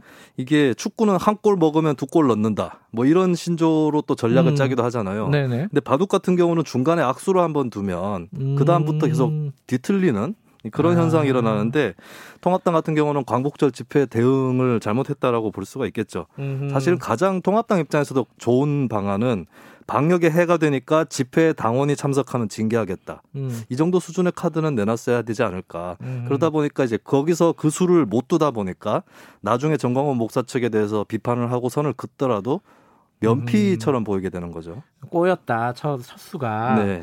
근데 이 원래 이제 혼수 두는 사람이 더 잘 보잖아요. 그렇습니다. 왜 왜 그렇게 꼬였다고 보세요 처음에? 지금 미래통합당이 범보수 단일 대우를 고집할 수 있는가 이 문제를 음. 좀 따져봐야 될 것 같습니다. 예. 그러니까 가령 이런 거죠. 김종인 비대위원장은 박근혜 전 대통령 재판이 끝나는 대로 유죄가 나오면은 대국민 사과를 검토를 또 한다 이런 얘기가 있었잖아요. 네. 근데 한편에서는 또 사면론이 나오는 거거든요. 예. 그러니까 이렇게 같이 갈 수 없는 흐름들이 동시에 가고 있는 것이 아닌가. 음. 이렇게 보여지는 건데 이게 정리가 안 되면은 어떤 수를 내더라도 다음 행보 때문에 물거품이 될 가능성이 있습니다. 네. 그래서 통합당이 분명하게 지금 결정을 해줘야 되는 것이 기존 지지층을 그냥 봉합해서 아울러서 갈 건지. 아니면 중도층이라든지 무당층으로 새로운 지지층을 확산시켜 나갈 것인지 네. 이걸 정해야 되는 것이고 만약에 후자 쪽이라면 네. 분당을 각오한 혁신 이 정도까지도 가야 된다는 거죠. 분당을 각오한 혁신은 너무 위험이 크지 않아요? 근데 오히려 지금이 적기일 수가 있는 게 총선이 끝난 지 음. 얼마 되지 않았고 네. 대선까지는 시간이 꽤 남아 있는 상황이거든요. 음흠. 그리고 한국의 정치사를 돌아보면 항상 집 나간 사람이 고생을 합니다. 네, 그래서 통합당이 설령 분당을 하더라도 음. 잔류 의원이 더 많으면 음. 결국에는 이제 나갔던 표도 다시 들어오는. 왜냐하면 한국의 보수 유권자들은 양당제 성향이 강하기 때문에 큰 데로 몰아준다라고 하는 게 음. 있거든요. 네. 그렇다면 뭐 꼭 분당을 한다기보다는 그것을 각오하고서라도 혁신을 해야 될 시점은 지금이다라고 볼 수 있는 거죠. 음, 그런 정도의 자세로 혁신하지 않으면 성공하기 어렵다라는 거꾸로 읽으면 그러네요. 그렇죠. 제1당이 될 수는 없다. 음, 뭐 당분간의 지지율을 유지할 수는 있더라도 예. 민주당도 아, 지지율로 보면 좀 위기라고 볼 수도 있을 것 같아요. 음, 최근에 회복세기는 하죠. 네. 근데 이게 이제 코로나라고 하는 새로운 그 재유행 그 영향 때문에 네. 어, 다시 좀 어, 지지자들이 결집을 하는 것인데 코로나 대응이 좀 흔들리고 있는 게 있습니다. 예. 그러니까 사랑제일교회 같은 경우 지금 확진자 중에 다수는 아닌 것이고 네. 그러면 정부 측 입장에서도 7월 24일에 교회 소규모 모임 제한을 풀어줬다거나 네. 또 사회적 거리두기 2단계 격상이 광복절 집회 이후에 있었거든요. 네. 근데 거기에 비해서는 좀 사랑제일교회에 대한 질타가 강하지 않은가. 그러니까 정부 음. 스스로에 대한 책임을 돌아보는 것에 비해서 음흠. 이런 태도들이 좀 누적이 되다 보니까 얼마 전에 이코노미스트 영국 외신에서도 음. 한국 집권 세력이 남은 잘 비판하는데 자신이 비, 비판 받는 것은 잘 못 참는다. 음. 뭐 이런 지적도 나왔습니다. 이것은 이제 야당이 이렇다 할 위협이 안 되는 상황에서도 여당 스스로가 스스로에게 위협이 될 수 있는 그런 잠재적인 음. 위협이죠. 그 이코노미스트 이거는 익명으로 실렸더라고요. 그죠? 그게 아마 이제 어. 주로 아시아 쪽 정치를 담당하는 기자가 있긴 해서 음흠. 누군지 조심스럽게 추측은 하고 있는데 추측은 하고 있지만 예, 잘 예. 모르시는 분들이 영국의 경제 이코노미스트 한 명이 음. 그렇게 주장했다라고 잘못 알고 계시는 분들도 있더라고요. 음. 아 이코노미스트라는 매체인데. 네, 아, 매체 명을 가지고 예. 직업인 줄 알고. 어쨌든 민주당은 보면은 그 당내 결속은 굉장히 강한 것 같아요. 네. 이게 거꾸로 어, 장기적으로 보면 위험이 될 수도 있다 이렇게 볼 수 있나요? 어, 지난 총선 때 민주당을 지지한 그러니까 지역구에서 지지한 유권자가 투표자 중에 절반이라고 볼 수 있거든요. 굉장히 네. 폭넓은 지지층을 갖고 있다라고 볼 수 있는데 네. 그렇다면은 민주당이 어떤 선택을 하든 간에 지지층 일각에서는 실망이 나올 수 있습니다. 음. 그렇다면 그 실망한 지지층을 대변할 수 있는 의원이 필요한 것인데 이를테면 조홍천 의원에 대한 당내라든지 당원들 지지자들의 비판 이런 것들이 과연 도움이 될 건가 음. 이런 것들을 생각 을 해봐야 되는 것이겠죠. 내 목소리를 대신 내주는 의원이 있다라고 음. 지지층 일각에서 좀 느낄 수 있어야 되는 것이고 예. 그러니까 당내에서 합의해서 가는 것은 중요한데 합의 네. 이전에 열띤 토론이 있었는가 예. 이런 부분들이 이제 아쉬운 부분이죠. 그러니까 미래통합당은 강력한 분당을 각오한 혁신, 어, 민주당은 조금 당내 민주주의라든가 이 다양한 여론을 흡수할 수 있는 어떤 태도 이런 것들이 중요하다는 네. 말씀인데 근데 다른 정당은 어떻습니까? 정의당이라든가 다른 정당? 이쯤에서 군소 정당이 좀 치고 나갈 수 있는 타이밍인데 네. 그렇게 안 되고 있는 것도 현실이에요. 그러니까 축구 선수 또 얘기를 하면은 메시하고 호날두 비교를 할때 네. 메시는 어, 알 몰라서 못 막고 예. 그리고 호날두는 알고도 못 막는다 이런 얘기가 있거든요. 어차피 못 막는다. 메시는 워낙 현란하고 호날두는 피지컬이 좋으니까. 예. 정의당 같은 경우는 어, 알면서 못하고 예. 국민의당은 몰라서 못한다. 그러니까 정의당 같은 경우는 기성 정치권에 대한 차별화 전략을 펴야 되는데 네. 이 부분이 잘 안 되고 있는 게 있고 국민의당은 지금 통합당도 어느 정도 중도화 행보를 하고 민주당도 지지율이 굉장히 팽창해 있기 때문에 자기 설 자리를 못 찾고 있는 그런. 상황이라고 볼 수 있겠죠. 예. 예, 그리고 나머지 이제 열린민주당 같은 경우가 가장 좌고우면 없이 예. 행보를 하고는 있는데 민주당과의 차별성이 있는가 음. 이 부분에 대한 또 어, 대답이 잘 안 나오고 있습니다. 거기는 합당할 가능성이 높지 않겠습니까? 결국에 시간 문제가 아닐까 싶기도 합니다. 예. 여기까지 듣죠. 고맙습니다. 예, 감사합니다. 김수민 평론가였습니다. 김경래 최강시사 2부는 여기까지고요. 잠시 후 3부에서 뵙고요. 일부 지역국에서는 해당 지역 방송 보내드립니다.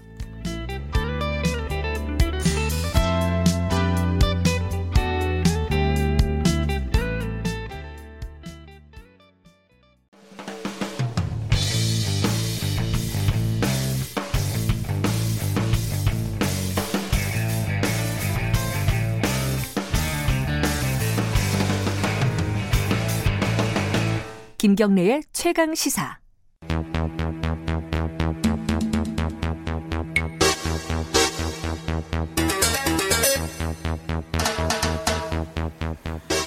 사건의 이면을 들여다보고 깊이 있게 파헤쳐보는 시간입니다. 추적 20분 박지훈 변호사님 나와 계십니다. 안녕하세요. 안녕하세요. 박준입니다. 휴가 갔다 돌아오신 한겨레 신문 김한 기자 나와 계십니다. 안녕하세요. 네, 안녕하세요. 휴가가 휴가 같지 않았겠어요? 아, 제가 갔을 때는 코로나가 이 정도는 아니었었는데 광복절 전이었어갖고 아. 돌아올 무렵쯤 되니까 아주 네, 심각해져갖고 좀 여러저러 이러저러 심란합니다. 이럴 땐 일하는 게 제일 나아요. 놀- 놀면 심나네 이럴 때는. 오늘은 오랜만에 법 얘기 좀 해보겠습니다. 법 오늘 최근에 이제 이슈가 됐던 것 중에 하나가 어, 전광훈 처벌법. 이거야 네. 뭐 들으면 다 아실 거예요 무슨 취지인지. 그러니까 뭐 감염법을 강화하겠다 이거 아니에요? 그렇죠. 네이밍 법안이에요. 민식이법 그런 것처럼. 그렇죠. 이 사람의 이름을 실명을 예. 붙이는 그걸 거죠. 딱 들었을 때 그 법안을 이해할 수 음. 있는 사실은 감염병 예방법 개정안인데 네. 그렇게 얘기하면 좀 복잡하니까 정광훈 처벌법입니다. 정광훈 같은 사람 처벌해야 된다는 처벌하자. 법. 그래서 뭐 아주 뭐 구체적으로 말씀드리긴 그렇지만 얘기를 드리면 방역 수칙 같은 걸 어기면 긴급 체포 등 아주 강력한 조치를 취할 수가 있고요. 음. 손해배상을 고의로 방해했을 때는 할 수 있는 그런 법안으로 보면 될 것 같습니다.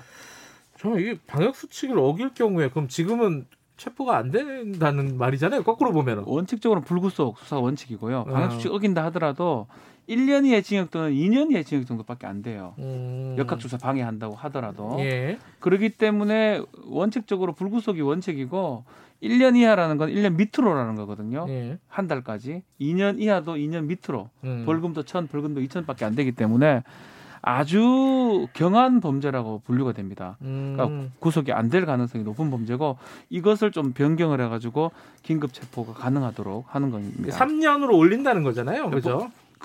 형도 올리고 예. 체포도 가능할 수 음. 있도록. 예.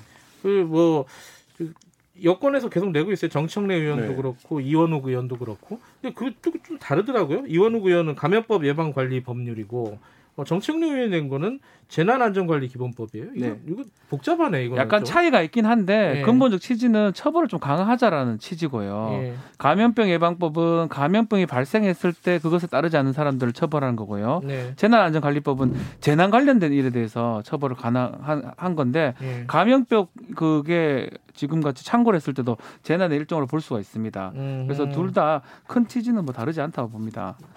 이게 사실은 법을 만드는 것도 중요한데, 그러니까, 그러니까 이런 위기 상황에서 처벌하는 것도 중요한데, 이 항상 법이란 게 균형이 있어야 되는 거잖아요. 네. 이게 기본권을 너무 침해하는 거 아니냐 이 비판하는 쪽은 그런 거예요. 네? 그런 비판도 나오고 있고 실제로 이렇게 법을 개정 강화하는 것이 그 국면에 지금 사실 이제 이게 네이밍법이라는 게그 국면 이슈에 어쨌든 이제 올라타는 형태의 음. 발의가 되는 경우가 많은데 네. 이런 법들이 실효성이 있느냐 지금까지 그러니까 예를 들면 아하. 대표적인 게 이제 민식이법인데 당시에는 뭐 굉장했습니다. 국민청원 요구도 굉장히 높았고 그게 어떤 이제 어, 아이들의 안전 문제에 대한 국민들의 정서를 건드린 측면이 있어서 그렇죠. 굉장히 법 개정에 대한 요구가 높았는데 실제 이제 적용을 해- 운영을 해보니 이 법이 여러 가지 좀 이제 말하자면 미비점들이나 하- 어, 음. 부족한 점들이 있다라는 거죠. 문제점 또 다른 문제점들이 뭐 이런 법들이 여러 가지가 있었는데 뭐 대표적으로 이제 뭐 임세원 교수 사건이 그렇죠. 있었을 때 뭐 임세원법 같은 것들도 음. 이제 했었고 했었는데 이런 것들이 어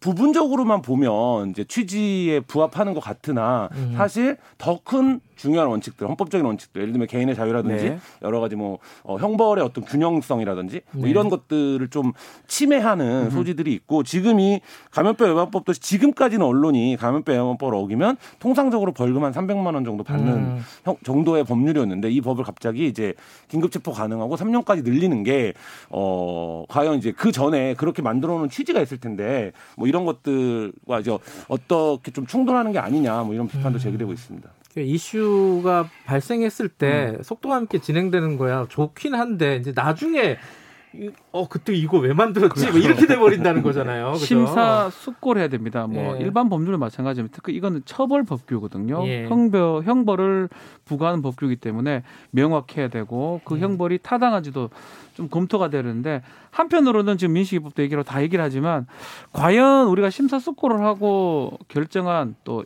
입법한 것인지 네. 그 부분에 대해서 좀 의문 제기가 되고 특히 정강원 처벌법 지금은 막 정강원 처벌해야 된다 뭐 이렇게 얘기를 하지만 조금 시간이 지나가 봤을 때 과연 그 법이 타당한 법률이었는지 타당하다는 게뭐 옳고 그름이 아니고 예. 그 형량이라든지 적절했느냐, 적절했는지 예, 그런 같은 것들이 것들이. 이제 논의가 되- 문제가 될 수가 있겠죠. 뭐 그거는 이제 국회에서 논의를 해야 될 상황인데 당장요 지금 정광훈 목사 같은 경우에는 격리가 돼 있잖아요. 그 코로나 확진이 돼가지고 원래 선거법으로 네. 어, 구속이 됐다가 보석으로 나온 거고 이번에 다시 뭐 재구속 여부는 이제 법원에서 결정할 문제지만은 다시 수사를 하잖아요. 이번에 뭐 감염법 위반이라든가 이런 것들도 그러면 뭐 구- 구속 사안이 되는 겁니까? 어때요? 그렇죠. 지금 정강훈 이 입- 상황을 좀 설명해 드리면 예. 격리된 상태고요. 예. 보석은 공직선거법 위반 등 이 보석이 된 거를 취소를 청구를 한 상황입니다. 검찰에서. 예. 그거 말고 지금 방역 수칙이라든지 그 뭐 역학조사하고 방해했던 거, 음. 방역 방해했던 거, 감염병 예방법 예방법 지금 고발이 들어가 있- 있거든요. 음. 그 부분도 구속의 가능성이 있는 거고요. 근데 그걸 고려할 필요가 없는 게 보석 취소 청구를 했기 때문에 예. 아마 그걸로 결정이 날 건데 격리 때문에 그 이후에 아마 결정이 날 것으로 좀 보입니다. 음, 음. 하긴 요번에 보- 보면은 코로나 상황에서 어, 감염법 이, 그러니까 방역을 방해한 혐의로 구속된 사람들도 꽤 나오고 있죠, 있어요, 예. 그렇죠? 꽤 있죠, 꽤 예. 있죠. 근데 이제 그거 말고도 어, 워낙 대규모 집회가 있었고 거 그것을 주도 뭐 주최하진 않았지만은 주도했다는 혐의는 있으니까 뭐 구상권 청구 어, 만약에 할 수 있다면 어마어마한 금액이 될 텐데 네. 가능할까요 이게? 일단 뭐 신천지의 사례가 있기 예. 때문에 지자체들이 고려를 할 것으로 보이는데 다만 이제 신천지도 좀 진정세에 접어든 이후에 소송을 시작을 했거든요. 음흠. 왜 그러냐면 이게 너- 처음부터 너무 이제 지금 뭐 사랑제일교회를 비롯한 이그 네. 기독교에 대한 공분이 높지만 너무 강하게 행정적 처벌이나 법적 처벌 위주로 나갈 경우에 이들이 숨어버릴 가능성이 음. 있습니다. 그러니까 지금 가장 중요한 건 이들을 어쨌든 끌어내서 검사를 받게 하고 네. 그걸 통해서 이제 방역의 단계를 높여가는 게 중요하기 때문에 뭐 당장은 아니겠지만 지금 뭐 보도되고 있는 내용들에 따르면 당시 집회에 이제 뭐 동원 체계라든지 네. 그다음에 조직 체계 이런 것들이 지금 나오고 있는데 네. 그래서 이제 뭐 그런 부분들에서 어 정광훈 목사를 비롯한 이제 당시 향기총 뭐 이런 이제 관 그 조직들의 관여도에 따라서 네. 어 지자체가 후에 이제 민사적인 청구를 하지 않을까 이렇게 생각이 됩니다. 아, 선- 세무조사 얘기도 나오고 있고요, 그죠? 네, 세무조 뭐 아니, 가능하다. 이게 뭐 저희 정광 목사 얘기는 하도 많이 해가지고 네. 좀 지겨운데 사실 오늘 이 얘기 좀 하고 싶었어요. 박형순 금지법. 네. 이거는 저희, 저희 프로그램에서 이렇게 어, 자세하게 다루지를 않아가지고 이게 박형순 판사잖아요. 판사죠. 요번에 그8.15 광복절 집회를 허가를 해준 판사 아닙니까, 그죠? 네. 이게 쉽게 말하면은. 근데 이 박형순 금지법은 어떻게 하겠다는 거예요, 이 판사를? 이거 어떻게 어, 뭐예요, 이거는? 이거는 제가 알기로는 판사 이름을 네이밍한 거는 막 처음일 것 같습니다. 아, 그렇겠죠. 전 세계적으로도 없을 것 같거든요. 음. 판사는 법률에 대해서 그걸 갖고 판, 적용하고 판단하는 사람인데 네. 자신의 이름이 등장한 게 이게 영광인지 뭐 영광이 아닐지 불명일지 뭐 알 수가 네. 없는데 이 이제 박 판사가 집회를 허용을 했죠. 네. 허용을 하면서 뭐 여러 가지 허용할 수 있었던 이유도 있어요. 네. 방역 수칙을 지키는 상황이라면 집회의 자유는 헌법상 보호, 보호해야 될 권리니까. 신고가 또 100명 들어갔잖아요. 그렇죠. 너무 적게 들어왔으니까 당연히 지킬 거라고 뭐 보고 음. 그 이전의 상황도 보고 결정했는데 어쨌든 간에 그런 결정 때문에 아 뭐 그게 이유라고 봐야 될지는 모르겠지만 감염병이 지금 정말 커져 버렸거든요. 많은 네. 사람들이 그 참여를 했고 그래서 결국은 감염병이나 감염법 아니면 재난안전관리법상의 그 집회 제한 지역이 있으면 네. 그곳 그런 곳에서 만약 집회를 하려면 아예 그냥 그때는 그런 일이 생기면 법원의 결정 이후에 판결 이후에 하라는 겁니다. 음. 그러니까 뭐 가처분 이거 다 필요 없고 이거는 그 이후에 아주 기본권을 좀 심도하게 제한하는 상황이죠. 그래서 그 박형순 같은 판사가 이걸 허가 안 해줄 수 있는 근거를 지금 마련된 그러니까 것이죠. 지금은 원칙적으로는 허용이고 예외적으로 불허하는데 불허하는데. 거꾸로 한다는 바뀐 거죠. 거죠. 거꾸로. 그 지역이면 네. 감염병이나 재난법, 재난관리법 위반 그 지역이라면 원칙적으로 안 된다. 다만 법원의 결정을 받으면 허가가 된다. 일단 그게 봐야 그게 되겠죠. 또 있고 사법부가 판단할 때뭐 전문가 의견을 꼭 들어야 된다. 네. 이런 것도 있죠. 그러니까 이게 사실 촉발된 배경은 이런 건 것 같아요. 이게 이제 서울 그 행정법원 행정 11부 네. 판사들인데 이들이 이전에는 예를 들면 좀 이제 진보 단체들이나 이런 단체들의 집회들은 불허해 왔어요. 예. 그러니까 이 감염병을 이유로 5월 달에도 집회를 불허했던 적이 있고 예. 감염병 전파 등데 5월 달에는 기억하시겠지만 이제 코로나 확산세가 지금까지는 안, 지금 같지는 않던 시점이었는데 근데 갑자기 이제 8월 15일 집회는 그 전부터 이제 7월 말 8월 초부터 여름 대유행에 대한 어떤 전문가들의 경고가 있었음에도 불구하고 말씀하신 대로 100여 명 참석 인원을 믿고 음. 어, 집회 허가를 내줬다라는 말이죠. 그러니까 이거에서 집회를 어, 허가하는 데 있어서의 어떤 사법부 이중잣 대 이런 것들이 문제가 됐고 그게 어, 8월 15일 집회 허용으로 인해서 대규모 이제 말하자면 감염 사태를 부른 거 촉, 음. 촉발한 것 이런 것들이 이제 합쳐져서 지금 이제 이 집회에 대한 자유를 네. 감염병 상황에서는 원칙적으로 제한할 수 있는 상 어, 단계까지 나아갔는데 이것도 예. 사실 앞서 말씀드렸던 법안들과 마찬가지로 여러 가지 헌법적 가치들을 침해하는 그렇죠. 사실 소지가 있기 때문에 굉장히 좀 논쟁이나 논란이 될 것으로 보이고 무엇보다 이거 이제 여야 국회를 통과해야 되는데 8.15 집회를 바라보는 여야의 관점이 극명하게 다르기 아. 때문에 상당한 논란이 예상이 그 됩니다. 상당히 또 이런 거는 좀 특이한 상황이 돼버린 것 같아요. 어떤 뭐 게요?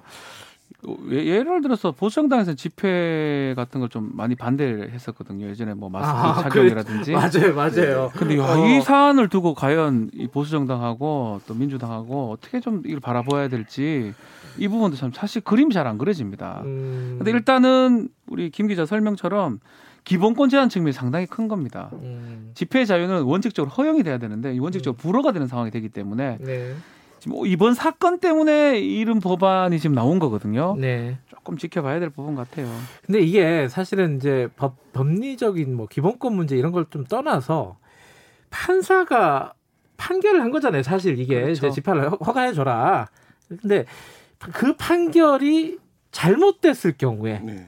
어떻게 하냐. 이- 왜냐하면 이제 그 청와대 청원이 지금 해임이라는 거예요. 아, 근데 그 이거는 이거 제가 저도 저도 판사님의 판단이 참 아쉬운 측면이 있는데 네. 판사 판결이 뭔지 뭔죄입니까? 그건 그 판결대로 갔으면 아무 문제가 없는데 네. 다른 사람이 그 참가할 줄 판사가 알았겠습니까? 아니 그것도 지금- 바보냐 아니 이거죠. 근데 그렇게 얘기하면 안 되죠. 판사가 판결하는 거하고 그 네. 사람들이 그 합리적으로 행동하지 않고 어. 비합리적으로 비이성적으로 행동했던 부분하고 그래서 아쉽죠. 아쉬운 건 음. 분명히 있습니다. 예. 그걸 갖고 해임을 하거나 처벌하거나 뭐 예를 들어서 그런 것들은 조금 과하다 음. 그 생각이. 뭐 분명히 아, 아쉽습니다. 저도 너무너무 아쉽습니다. 아쉽죠. 이제 뭐 분노의 대상이 되어버리는 것 같은 측면이 있는데 사실 이제 감염병 상황에서의 어떤 이제 수칙이라든지 예방은 이제 공동체가 좋은 공동체로 기능해야 사실 가능한 거잖아요. 그러니까 네네. 모두가 마스크를 같이 쓰고 어 나오는 원칙들을 지키고 근데 이제 8.15 집회 같은 경우에는 집회 참가자들이나 주도자들이 의도적으로 그 원칙들을 어겨버린 어겼거든요. 상황이 됐기 음. 때문에 사실 어 제 생각에는 그러니까 추정, 추정입니다만 불허했더라도 아마 그 집회를 했었을 거거든요. 왜냐하면 아. 3월 1일, 8월 15일은 극우 기독교에서 계속 집회를 대규모 집회를 해왔단 말이죠. 음. 그러면 당연히 그 집회를 계속적으로 주도해왔던 인사들이 아 지금은 음. 국면이 이러하니 이 집회를 하지 말자라는 결정을 내렸어야 되는데 네. 그렇지 못하고 집회를 강행한 상황 이 자체가 지금 어, 이 사태를 촉발한 게 아닌가 싶습니다. 아, 그 판사를 너무 또 지금 이제 희생양 삼아서 이렇게 책임을 전가하는 거 아니냐 이, 그런 측면도 그렇죠, 분명히 예. 있다라는 네. 말씀이시네요. 근데 참 아시 진짜 아쉬워요. 아쉬워요. 아쉽기는 이거는 그 제가 오늘 또 수치를 보니까 예. 만약에 그게 없었으면 뭐 제가 뭐 만약 가정할 필요는 없지만 외국에 들어오는 거 말고는 그래도 좀 방어가 가능할 상황이었는데 8월 15일 이후로는 확 퍼지는 양상이거든요. 참 음. 아쉽습니다. 어쨌든 아까 얘기했던 우리 그 전광훈 처벌법 그리고 또 하나가 박형순 금지법 둘 다 좀 논란의 소지가 있기 때문에 입법 과정에서 조금 어, 논의가 좀 그렇죠. 충분히 어, 수기가 돼야 될 바로 부분이다. 통과되긴 어려울 거예요. 또 이런 상황이 음, 이런 상황에서 판사가 또 그렇게 판단할 사람은 없거든요. 네. 그리고 정강훈 같은 사람 또 나타올 가능성도 없고요. 그래서 뭐 지금 당장 이것을 갖고 빨리 통과해야 될 그- 음. 그런 어떤 시기적 부분은 없기 때문에 네. 논의를 하는 과정에서 좀 많이 수정이 되지 않을까 생각이 듭니다. 이게 이제 어, 개별 의원이 낸 안이기 때문에 네, 그죠? 어, 뭐 진행되는 입- 입법적 과정보다는 저는 오, 음. 오히려 이 감염병이라는 게 그러니까 예를 들면 감염병이 아니더라도 국가의 위기 때문에 기본권을 제한한다. 이것까지 맞서 싸운 역사가 사실 음. 한국 사회에 오랫동안 있는 거잖아요. 근데 이제 그렇게 나중에 활용될 소지가 있기 때문에 굉장히 신중하게 접근이 필요하고 네. 이번 사안 같은 경우에는 명확하게 주체를 확인할 수 있는 상황이기 때문에 네. 민사적인 부분으로 좀 풀어야 되지 않는가. 음흠. 그래서 이런 상황에서 국가의 방침을 어기면 굉장히 큰 민사적인 어, 징벌적인 손해배상을 하게 된다. 뭐 이런 원칙을 확립해 가는 것이 오히려 그렇죠. 좀 마땅하지 않을까. 부상권이 되든지 안 되든지 간에 무조건 해야 된다고 생각이 됩니다. 개인한테도 음. 마찬가지고요. 음. 그래서 지금 신천지도 하고 천억대 소송이라고 지금 하는데 뭐 그게 승소가 될지 안 될지 또 따지지 말고 예. 만약 이런 일이 나면 국가가 그냥 그냥 자동적으로 해버려야 그래야지만이 뭐 처벌보다는 그게 더 효과가 있지 않을까 생각이 듭니다. 음, 그러니까 형사적으로나 공권력에 네. 의한 처벌보다는 음. 그런 걸로 좀 결, 경각심을 일으키는 방향으로 알겠습니다. 그 아까 그 판사 네이밍이 엄- 있는 법이 없다고 말씀하셨는데 아, 있었어요? 하나 있습니다. 뭘까요? 뭘까요? 어, 지금 언뜻 생각이 안 나는데. 것 같은데. 김영란법이 아, 있었어요. 김영란법. 판사 아니잖아요. 아, 대법관 아니었나? 당신은 네, 아니었죠. 아, 당신은. 아니었나? 네. 음, 당신은 아니었다. 현직 판사의 이름을 걸었던 법은 없었다 이 네, 말이에요. 안, 안 네. 틀린 걸로. 네. 알겠습니다. 오늘 두분 말씀 감사합니다. 네, 감사합니다. 감사합니다. 박지훈 변호사님 그리고 한겨레 신문 김한 기자님이었습니다. 지금 시각은 8시 46분입니다.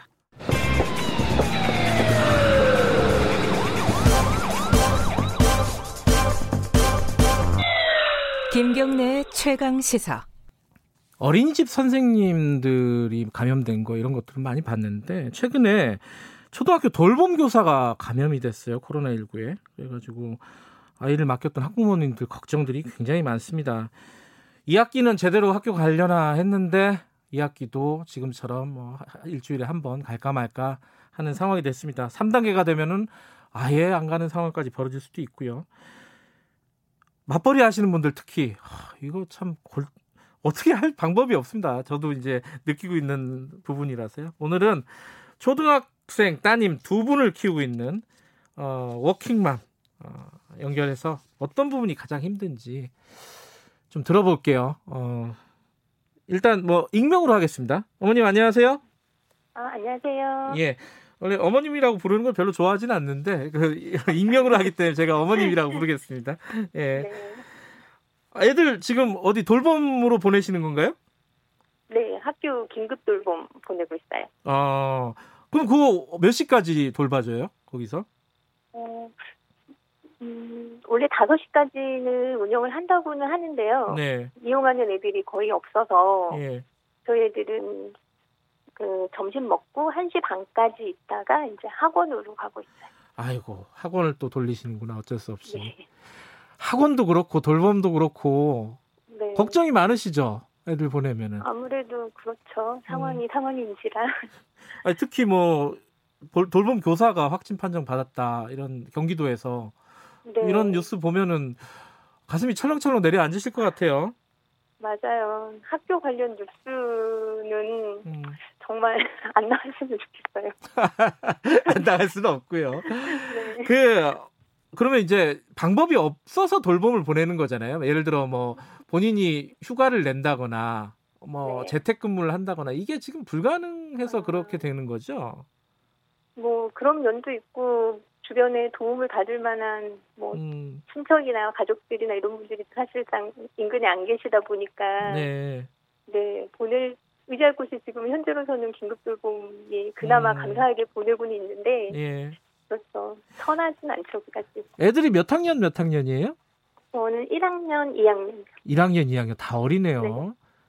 돌봄 교실 한번 가보셨죠?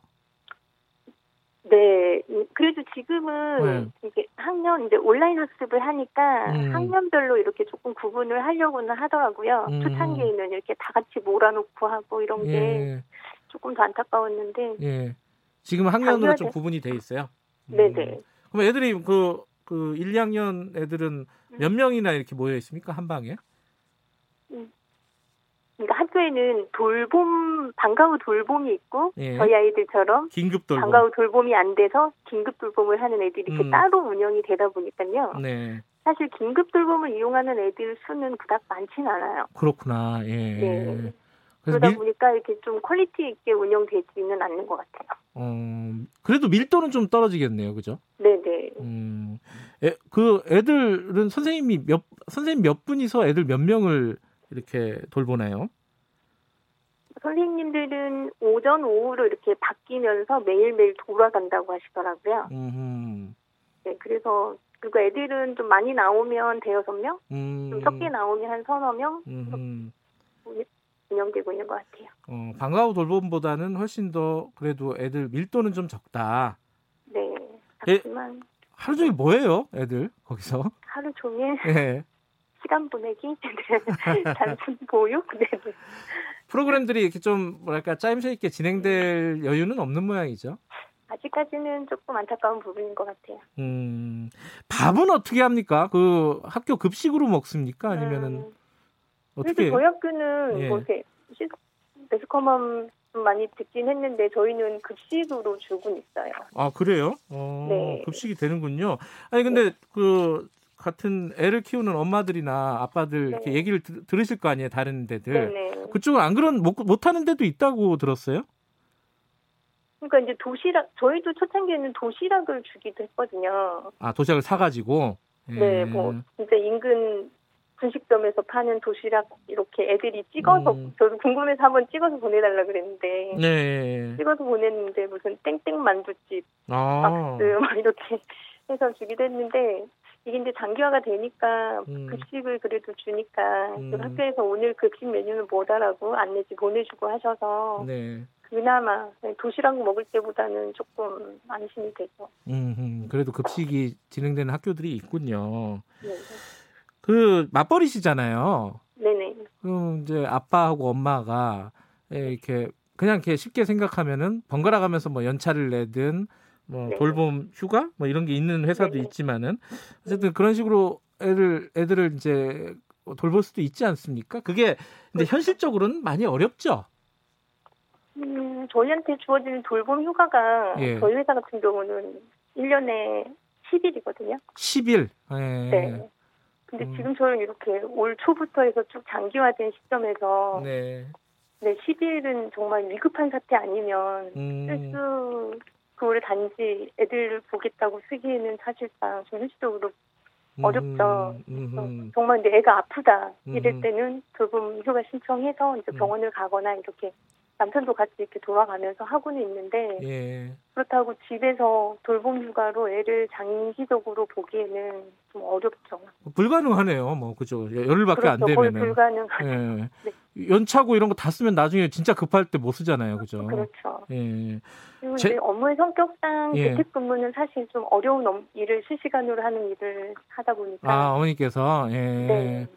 아, 그럼 재택도 안 되고 돌봄 휴가는 일 1년에 고작 열흘이고 네. 그럼 방법은 이제 긴급 돌봄 그 하- 거기 보내는 것밖에 없는 네, 거네요. 그죠? 맞습니다. 그 도우미 뭐 아주머니라든가 이렇게 고용을 할 네네. 수도 있는데 그건 돈 많이 들죠. 어, 네. 사실 이제 맞- 어느 정도 맞벌이가 되는 집들은 네.